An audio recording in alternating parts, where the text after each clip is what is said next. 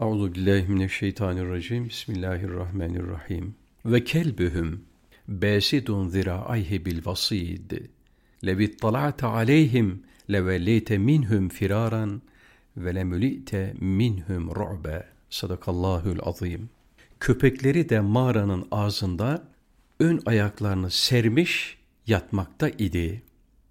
Eğer onların durumlarına muttali olsa idin, dönüp onlardan kaçardın ve gördüklerin yüzünden için korku ile dolardı. Kehif suresi 18'e 18. Ashab-ı Kehf daha önce de geçtiği gibi mağara ashabı demektir ve dinlerin tebliğ adına o yola baş koymuş baba yiğitleridir. Kur'an-ı Kerim bunların durumlarını o kendine has uslubuyla anlatarak kıyamete kadar gelecek dava erlerine değişik mesajlar sunmaktadır.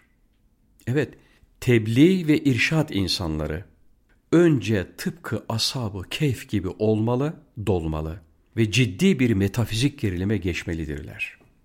Böyle bir kıvamı yakalamak mağara hayatıyla olacağı gibi ashab-ı kiram yolu takip edilerek de olabilir ki onlara böyle bir metafizik gerilime ulaşmak için Darul Erkam yetmişti. Tabii böyle bir ayniyet içinde olması da söz konusu edilmemelidir. Çünkü tarihi hadiseler ayniyet ölçüsünde bir misliyet içinde cereyan eder. Öyleyse büyük ölçüde onlar için söz konusu olan şeyler bizim için de geçerlidir. Anlatılacak şeyler çok çok iyi bilindikten sonra tecerrütle, halvetle vahdetle, celvetle yakalanacak bir gerilim. Daha sonra da bir temsil ve temessül evi. Ayeti kerimeye gelince onların köpekleri mağaranın girişinde hem bir caydırıcı hem de onları tehlikelerden korumak için bekleyen bir nöbetçi. Ama onlardan biri değil. Kur'an-ı Kerim o karakteristik ifadesinde bu tabi farkla işaret ediyor ve yekulune seb'atun ve thaminuhum kelbuhum. Dediler ki yedi kişidir. Sekizincisi köpekleridir. Yani onların toplam adetlerini söylerken köpeği ayrı olarak ifade ediyor. Ayrıca köpeğin hali vazife başındaki durumu anlatılırken de onun başkalarının ötlerini koparacak mehip duruşu nazara veriliyor. Hatta öyle ki uzaktan onların durumlarına muttali olsan korku içinde dönüp kaçardın deniyor. Ki değişik durumlara göre vizyondaki çizgilerin vurgulanması bakımından gayet manidardır. Şimdi de ayeti kerimenin ilham ettiği nüktelerin günümüzle alakalı yönlerine bir kuş bakışı bakmaya çalışalım. 1. Her devirde ashab-ı kef konumunda olan alperenler olacak ve bunlara başkaları da takılacak. Duygu, düşünce ve inançta aynı çizgide olmasalar bile aynı mülahazalar etrafında bu yolculuğu sürdürmede kararlı olacaklar. 2. Her devirde böyle mağara hayatı yaşayan ya da yaşamaya mahkum edilen insanlar nöbettarları da ihmal etmemelidirler. Zira belli bir fasıldan sonra onlara onların hizmet ettikleri müesseselere hatta evlerine taarruzlar, hücumlar söz konusu olabilir. Onun için tedbirlerini almalı, hatta kapı önlerinde eğitilmiş köpekler bulundurmalıdırlar. 3. Bu köpekler sıradan olmamalı. Dıştan gelebilecek her türlü tehlikeye göğüs gerecek, karşı koyacak ve duruşu ile kötü niyetlilerin içine korku salacak ölçüde caydırıcı olmalıdırlar. 4. İnsan gerçek insani değerlere sahip çıktığı ölçüde insandır. İnsani değerleri kaybettiği andan itibaren o kel en'ami belhum edal sırrınca belki hayvan belki hayvanlardan da aşağıdır. Bir başka ayet ise bu hususu daha net vurgular. وَلَكِنَّهُ أَخْلَدَ إِلَى الْأَرْضِ وَاتَّبَعَ هَوَاهُ femeseluhu kemeselil kelb. İn tahmil aleyhi yelhes ev tetruku yelhes. Fakat o dünyaya saplandı ve hevesinin peşine düştü. Onun durumu tıpkı köpeğin durumuna benzer. Üstüne varsan da dilini çıkarıp solur, bıraksan da dilini çıkarıp solur. Mevzumuzla bütünleştirerek benim buradan anladığım şey çeşitli devirlerdeki ashabı kehfi ve onların yaptığı vazifeyi yapanları daha açık ifadeyle tebliğ ve irşat erlerini Allah Celle Celaluhu henüz vahşetini atamamış ve insani kemalat yoluna girememiş. insanlara korkutarak dini ve o dini temsil edenleri facirlerle dahi teyit edecektir. Zaten tarihi tekerrürler devri daimine baktığımızda bunu ayağın beyan görebiliriz. Hakiki dindar insanların üzerine yer yer Avrupa'nın zalimleri, zaman zaman da Asya'nın münafıkları ve daha nice azılı din düşmanları fundamentalizm, gericilik, yobazlık, irtica diye saldırdıkları bir dönemde onları koruyan, onlara sahip çıkan, tam onlardan olmasalar bile onları sıyanet kanatları altına alıp hak inayetini ve himayesini temsil eden dünya kadar insan çıkmıştır. 5. Öteden beri tebliğ ve irşat erlerinin içinde yaşadıkları toplumlar ve o toplumların sistemlerinin onlar için koruyucu birer vazife gördükleri hiç de az değildir. Tabi bu biraz da temsilcinin basiretine bağlı. Evet, bir yanda Müslümanların can alıcı düşmanları aynı imkanlardan istifadeyle duygu, düşünce ve inançları adına toplum bünyesine fesat tohumları ekerken Müslümanlar da aynı imkanlardan eşit derecede olmasa bile faydalanarak davalarına hizmet etmelidirler. Demek ki sistemler ve kelbühüm besitun ziraayhi bil vasiyid sırrınca hizmet erlerine yerine göre şemsiye, yerine göre kalkan ve zırh olabilecek. Yani dışarıdan onlara hücum etmek isteyenler ashab-ı keyfi göremeyip sütreye takılıp kalacaklardır. Evet herkes aynı ölçüde inanmayabilir ama inandığı nispette insanlığını ortaya koyacağı da göz ardı edilmemelidir. Euzubillahimineşşeytanirracim. Bismillahirrahmanirrahim. Ve kezalike ba'asnahum liyetesâelû beynehum. Kâle gâilun minhum. Kem lebistum? Kâlû lebisnâ yevmen ev bâda yevm.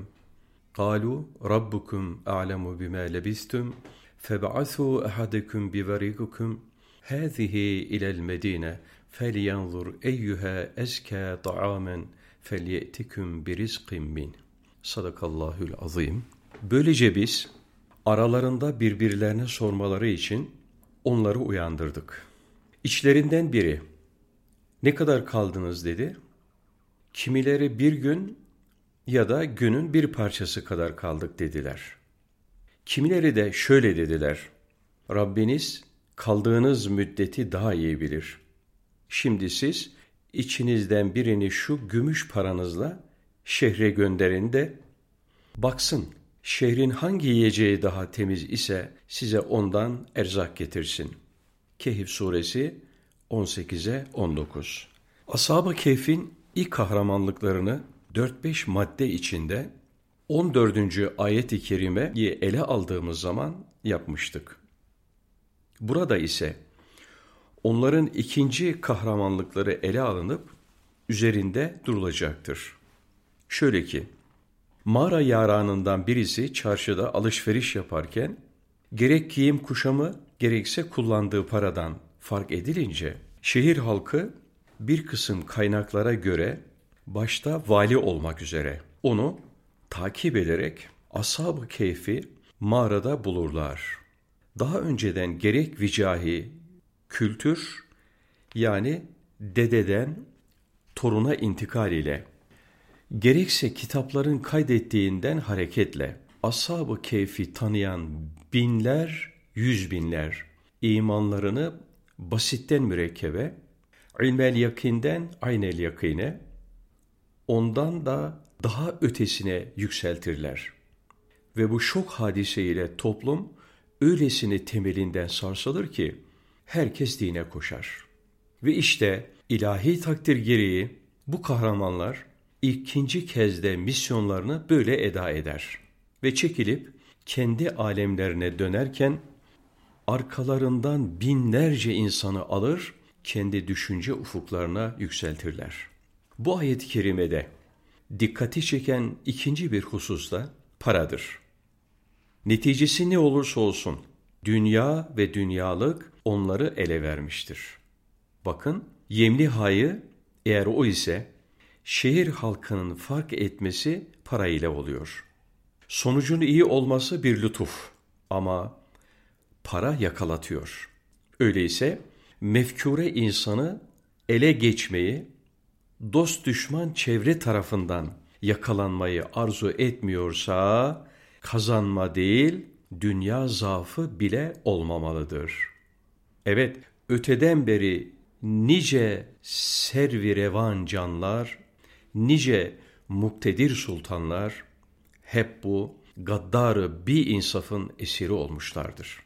İnsanın fıtratındaki bu zayıf nokta kullanılarak nice milletler payimal edilmiş ve nice toplumlar tarih olup gitmiştir. Ne var ki dinin intişar etmesi ve etrafı alemde şehbal açması da yine paraya yani maddi finansman gücüne bağlıdır. Dikkat edin, Ashab-ı Kehf o birkaç dirhemle dışarı çıkınca o toplumda din adına hemen ikinci bir patlama meydana gelmiştir. Bu itibarla işin bu yanı da ayrı bir önem arz etmektedir. Evet, maddi finansman meselesi de katiyen göz ardı edilmemelidir. Yalnız bu konuda İslami naslar, ayet ve hadisler, sonra da Allah Resulü'nün sallallahu teala aleyhi ve sellem davranışları bize örnek olmalıdır. Evet, Müslüman para kazanmalıdır, zengin olmalıdır, olmalıdır ama gönlünde de zerre kadar ona yer ve değer verilmemelidir. Onu koymak için hırsızların gelip de çalamayacağı fıkhi ifadesiyle muhrez hale getirecek kadar bir yer bulmalı ve oraya koymalıdır. Sonra da onu milli hizmetlerde hızlıca yol alınabilecek yollarda kullanmalıdır. Düşünün ki Rabbimizin inayetiyle tahakkuk eden milletçe şu gelişmelerde maddi finans gücü olmasaydı bu kadar büyük işler nasıl gerçekleşebilirdi? Demek ki maddi güç dini mübini İslam'ın intişarında çok önemli dinamiklerden birisidir. Bu açıdan da onu elde etme cehdi de bir ibadet sayılabilir. Sayılabilir ama kazanırken alın teri ve fikir sancısıyla kazanılmış, harcanırken de heva ve heves istikametinde değil de bir yüce mefkureyi ikame edebilme yolunda harcanabilmişse. Euzubillahimineşşeytanirracim. Bismillahirrahmanirrahim. Vezkür rabbeke izâ nesite ve kul asa en yehdiyeni rabbi li ekraba min hâzâ raşede. Sadakallahül azim. Bunu unuttuğun takdirde Allah'ı an ve umarım Rabbim beni bundan daha yakın bir zamanda muvaffakiyete erdirir de. Kehf suresi 18'e 24 Ayet-i kerimede belirtilen yola iletme, dinin insanların ruhunda hakim olması ve vicdanların onu bir bütün halinde kabullenmesi vesaire. ise işte bu durum. Yahudilikte de, Hristiyanlıkta da, Müslümanlıkta da farklı zaman aralıkları ile tahakkuk ede gelmiştir. Mesela Yahudiler arz-ı mev'uda girebilmek için 40 yıl Tih sahrasında ruhi kıvama yürümüşler. Hristiyanlık zuhurundan sonra ilk üç asır baskı altında bulunmuş ama sonra kabul görmüş. Müslümanlığa gelince ayeti kerimede de ifade edildiği gibi daha yakın, daha az bir zamanda yani 23 yıl gibi kısa bir zaman diliminde hüsnü kabule mazhar olmuştur. İhtimal ayet-i kerime ihbar bil gayb nev'inden işte buna işaret etmektedir. Burada unuttuğun vakit Rabbini an emri yukarıda geçen hasbel beşer inşallah denecek yerde unutup diyemeden değişik vesilelerle hep onu anmamız icap ederken gaflete gelip ayatını düşünmeme, adını yad etmeme durumlarına kadar hemen her halde Rabbena la tuahizna innesine ev ahtane mülahazaları ile yeniden ona yönelmeyi ihtar etmekte. Nisyan ve gaflet kefaretinin zikrullah olduğunu hatırlatmaktadır. İşte böyle bir zikrü fikir ve ashab-ı kehf gibi dolup yüksek bir metafizik gerilim elde etme sayesinde daha kestirme bir yoldan maşeri vicdana ulaşma lütfu zuhur edecek. Ve muvaffakiyetler salih dairesi içine girilecektir ki ayet-i kerimenin sonu da buna işaret etmektedir. Euzu billahi mineşşeytanirracim. Bismillahirrahmanirrahim. Vasbir nefseke ma'allezine yed'ûne rabbehum bil gadati vel aşiyyi yuridune veşehu ve la ta'du aynake anhum turidu zinetel hayati dünya ve la tuti' men aghfalna kalbehu an zikrina ve teba'a hevahu ve kâne emruhu furuda. Sadakallahül azim. Sabah akşam Rablerine onun rızasını dileyerek dua edenlerle birlikte candan sabret. Sakın dünya hayatının süsünü isteyerek gözlerin onlardan başkasına kaymasın. Kalbini bizi anmaktan gafil kıldığımız kötü arzularına uymuş ve işi gücü aşırılık olan kimseye boyun eğme. Kehif suresi 18'e 28. Kureyş kabilesinden bazı ileri gelenler Efendimiz sallallahu teala aleyhi ve selleme ashab-ı kiramdan fakir olanları yanından kovmasını ve yanına gelip gitme mevzuunda kendilerine bir hususiyet tanınmasını teklif etmişlerdi. İçtimai yapının gereği onların Müslüman olması ile çoklarının Müslüman olacağı düşünülebilirdi. Ama Efendimiz sallallahu aleyhi ve sellem daha bu konuda karara varmadan semavi teyit imdada yetişti. Ayet-i kerime Nebi'ye tercihinde yardımcı oluyor ve Allah'ın rızasının esas olduğunu bir kere daha vurguluyor. Kemiyetin o kadar önemli olmadığını hatırlatarak peygamberin yanına belli şartlar koşarak gelmek isteyen insanların dünya peşinde ve gaflet içinde kimseler olduklarına dikkat çekiyordu. Zaten ayakta durmak için hiçbir kişiyi veya sistemi koltuk değneği olarak kullanmaya ihtiyacı olmayan İslam, falan aristokratın, filan zenginin kendisine tabi olması ile şeref ve itibar kazanacak, güçlenecek değildir. O, hep kendi dinamikleriyle var olmuştu ve olmaya da devam edecekti. O, yenilmez güç ve kuvvetini Allah'tan Celle Celaluhu alıyordu. Bu itibarla da ona tutunan aziz, ondan kopan da zelil olmaya mahkumdu. Ki İslam tarihi bunun örnekleriyle doludur. Devri Risalet penahileri sallallahu aleyhi ve sellem itibariyle kendi kibir, zulüm ve inhiraflarına yenik düşüp de peygambere böyle bir teklif götüren Kureyş'ti. Hazreti Risalet Meab sallallahu aleyhi ve sellemin huzurundan uzaklaştırılması istenenler de Suheyb-i Rumi radıyallahu an, Bilal-i Habeşi radıyallahu an, Ammar İbni Yasir radıyallahu an ve Yasir ailesi radıyallahu anhum ecmain gibi fakir Müslümanlardı. Efendimiz sallallahu aleyhi ve sellem bu fakir kimseleri yanından uzaklaştırırsa Kureyş olarak onun yanına gelebileceklerini söylüyorlardı. Ne münasebetsiz bir şart.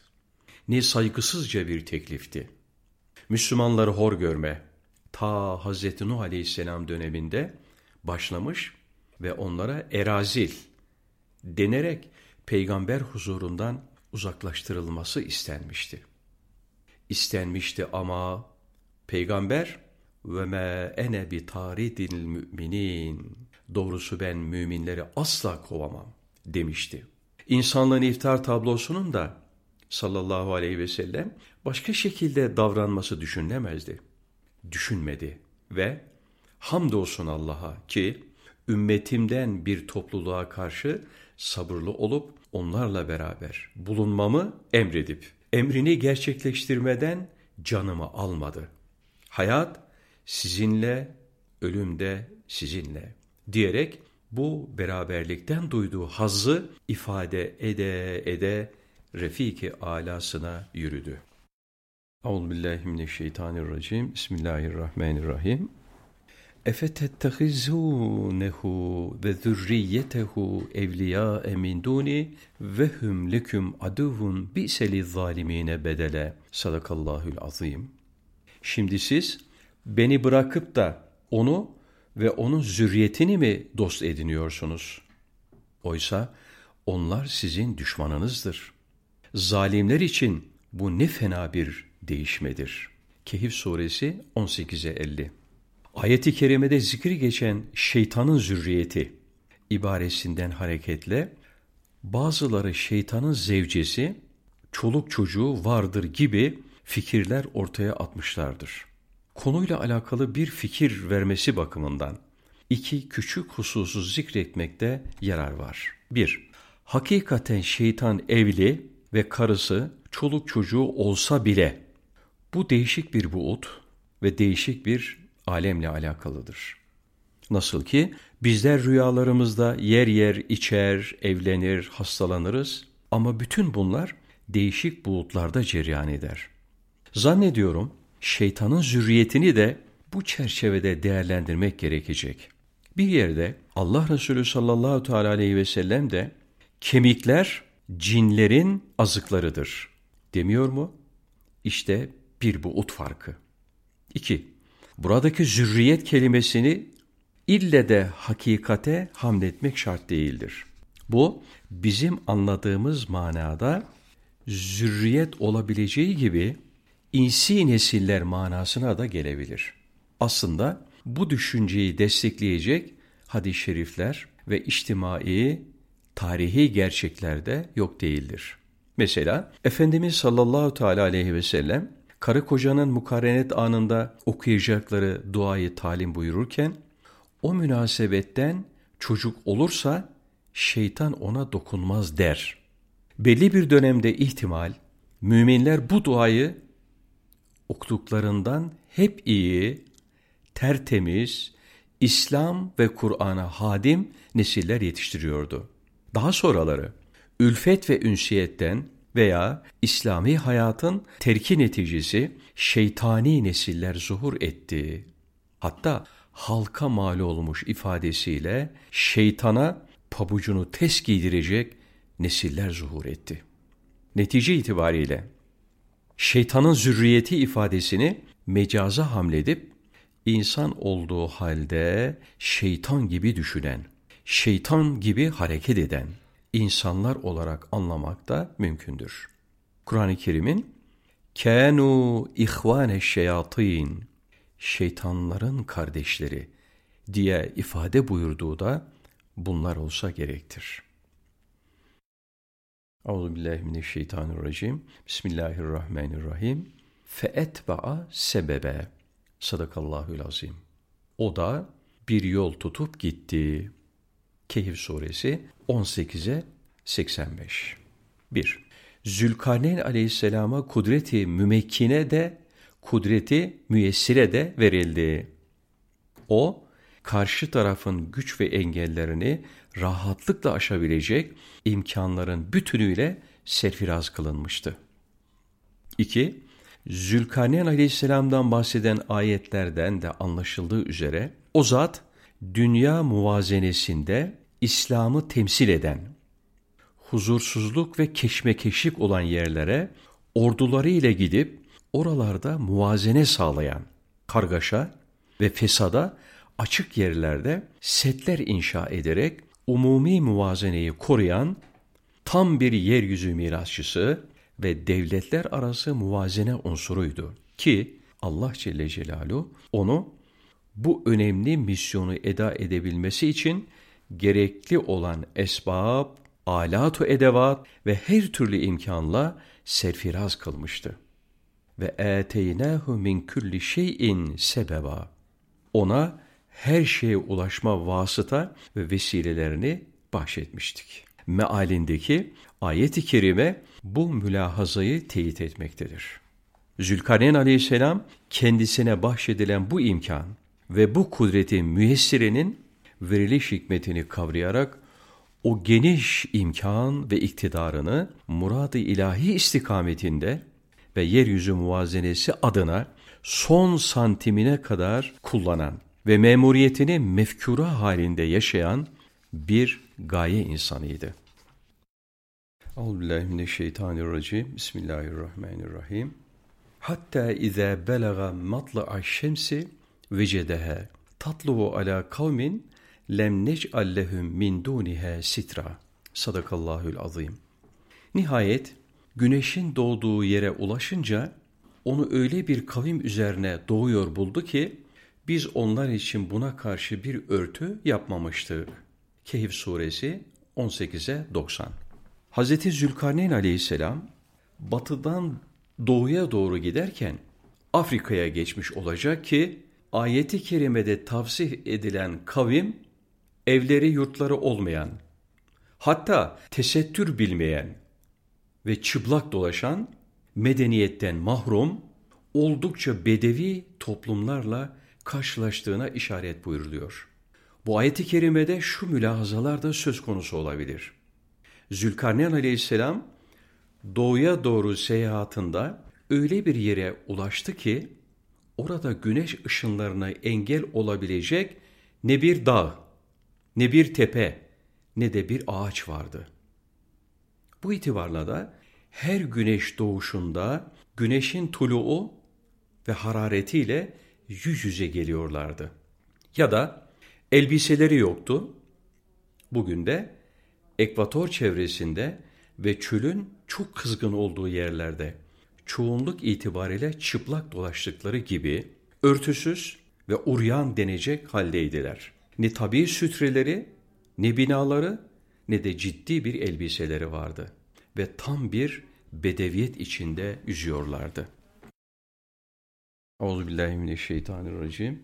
Bismillahirrahmanirrahim. Galu Ya zel karneyn inne ye'cuce ve me'cuce müfsidune fil ard. Fehel nec'alu leke harcan ala en tec'ale beynene ve beynehum sedde. Sadakallahül azim. Dediler ki ey Zülkarneyn bu memlekette Yecüc ve Mecüc bozgunculuk yapmaktadırlar. Bizimle onlar arasında bir set yapman için sana bir vergi verelim mi? Kehif suresi 18'e 94. Bu Çin Seddi veya Kafkasya'daki demir kapı ya da daha başka bir yer olabilir. Ancak daha sonraki ayeti kerimelerde tarifi yapılan şekliyle muayyen bir setten bahsetmek çok zor. Var olsa bile tayini ciddi bir araştırma ister. Bu sebeple setten ziyade settin arkasındaki topluma dikkat etmek lazım. Evet, o toplum manevi dinamikleriyle dimdik ayakta kaldığı müddetçe Yecüc ve Mecüc kabilelerinin fitne ve fesatları önlenebilecek hiç olmazsa zararsız hale getirilebilecektir. Bence Zülkarneyn aleyhisselam kıssasında külli hükümler aramalı. Şöyle ki, devlet, devlet başkanının özellikleri, devletin devamı için şartlar vesaire. Aksi takdirde tarihin derinliklerinde kalmış bir hadiseyi hikaye etmiş oluruz ki böyle bir yaklaşımla da Kur'an-ı Kerim'den istifademiz ya hiç olmayacak ya da fevkalade az olacaktır. Burada anlatılmak istenen bir diğer hususta yeryüzünde adalet ve istikametin temsilcisi olan Zülkarneyn aleyhisselamın kendini ifade edemeyen veya ifade etmekten çekinen acizlere, ezilenlere mesnet olmasıdır. O günkü ezilenler Türkler veya başka mazlum milletlerdi. Ezenler de bölgeyi fesada veren Yecüc ve Mevcüc'tü. Bu aslı, nesebi ve kimliği belirsiz, ırz, namus, din ve milliyet tanımayan zorba kavmi bir çılgınlığı esnasında Zülkarneyn aleyhisselam durdurmuştu. Daha sonra da her devredeki yeryüzü mirasçıları durduracak ve bu tarihi tekerrürler devri daimi hatta ize fütihat ye'cucu ve me'cucu ve hum min kulli hadebin yensilun meddolunca Yecüc ve Mevcüc'ü tutan o sağlam set ve o muhkem redim parçalanıp da o mütecaviz, o saldırgan toplum farklı nesiller halinde dere tepe aşıp her yanı istila edecekleri ana kadar da devam edecektir. Euzubillahimineşşeytanirracim. Bismillahirrahmanirrahim. Kul innema ene beşerun mislukum yuha ileyye ennema ilahukum ilahun vahid. Sadakallahul azim. De ki, ben yalnızca sizin gibi bir beşerim.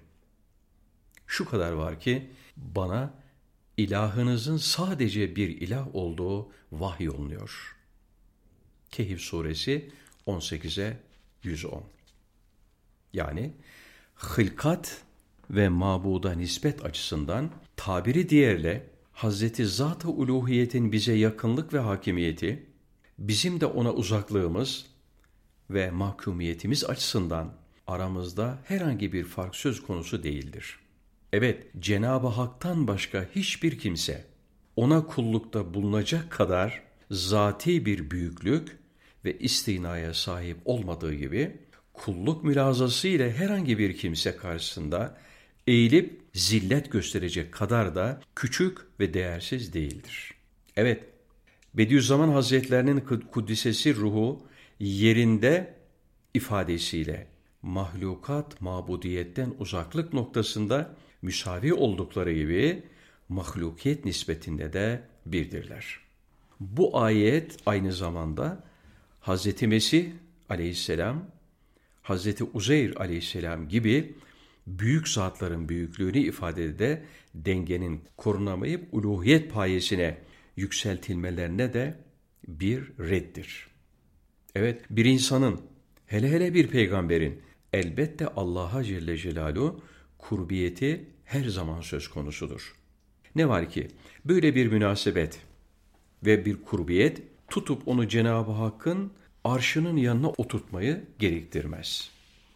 Bu ince münasebeti ihtar içindir ki Efendimiz sallallahu aleyhi ve sellem onca kemalatına rağmen ben de sizin gibi bir beşerim der. Evet, sizden farklı bir yanım var, o da bana hepinizin ilahı ancak bir ilahtır şeklinde vahyin gelmesidir. Yani farklılık içinde vurgulanan da yine mabudiyet telakkimiz ve mabut karşısındaki müsabatımızdır. İşte böylece ayeti kerime hem Uzeyr aleyhisselam hem de Hz. İsa aleyhisselam hakkındaki ifratkar düşünceleri reddetmenin yanında Müslümanların nazarlarını da Efendimiz sallallahu aleyhi ve sellem gerçek konumuna tevcih buyuruyor.